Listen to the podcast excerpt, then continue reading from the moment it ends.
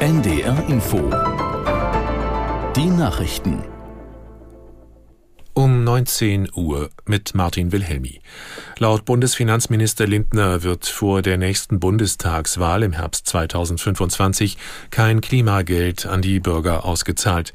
Der FDP-Politiker sagte der neuen Osnabrücker Zeitung, die Regierung werde erst in der nächsten Legislaturperiode darüber entscheiden.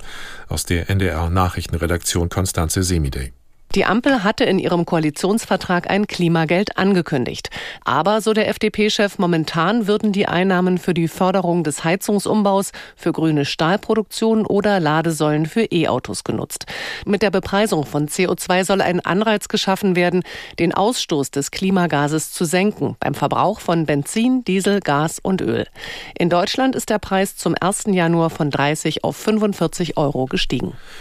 Ein kostenfreies Mittagessen für alle Kinder und ein staatliches Label für Lebensmittel, das wünschen sich die Bürgerinnen und Bürger im Bereich Ernährung am meisten. Die beiden Vorschläge gehören zu insgesamt neun Empfehlungen, die der vom Bundestag eingesetzte Bürgerrat erarbeitet hat. Seit September hatten die 160 Teilnehmerinnen und Teilnehmer über das Thema Ernährung im Wandel diskutiert. Israel hat heute vor allem den Süden des Gazastreifens angegriffen.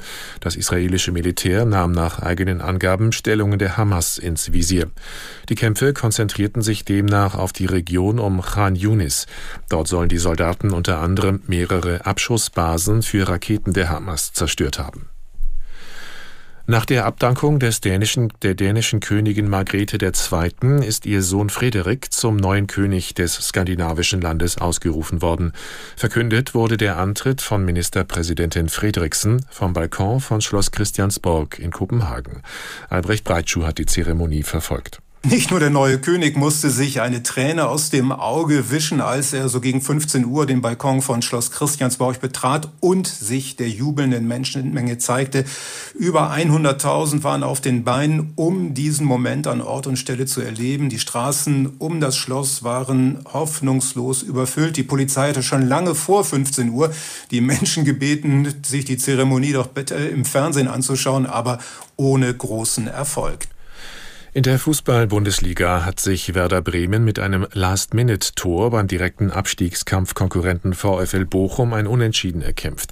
Die Mannschaft von Trainer Ole Werner kam durch einen Treffer in der Nachspielzeit zu einem 1 zu 1 beim Revierclub. Das waren die Nachrichten. Das Wetter in Norddeutschland viele Wolken und weitere Schauer, teils mit Schnee oder Graupel bei 0 bis 4 Grad. In der Nacht weiterhin unbeständig, Tiefstwerte plus 3 bis minus 1 Grad und morgen windiges Schauerwetter, die Temperaturen 1 bis 4 Grad plus. Es ist 19.03 Uhr. Die JustizreporterInnen. Der Podcast rund ums Recht in der ARD Audiothek und überall, wo es Podcasts gibt. Wir sind dabei, damit ihr auf dem Stand bleibt.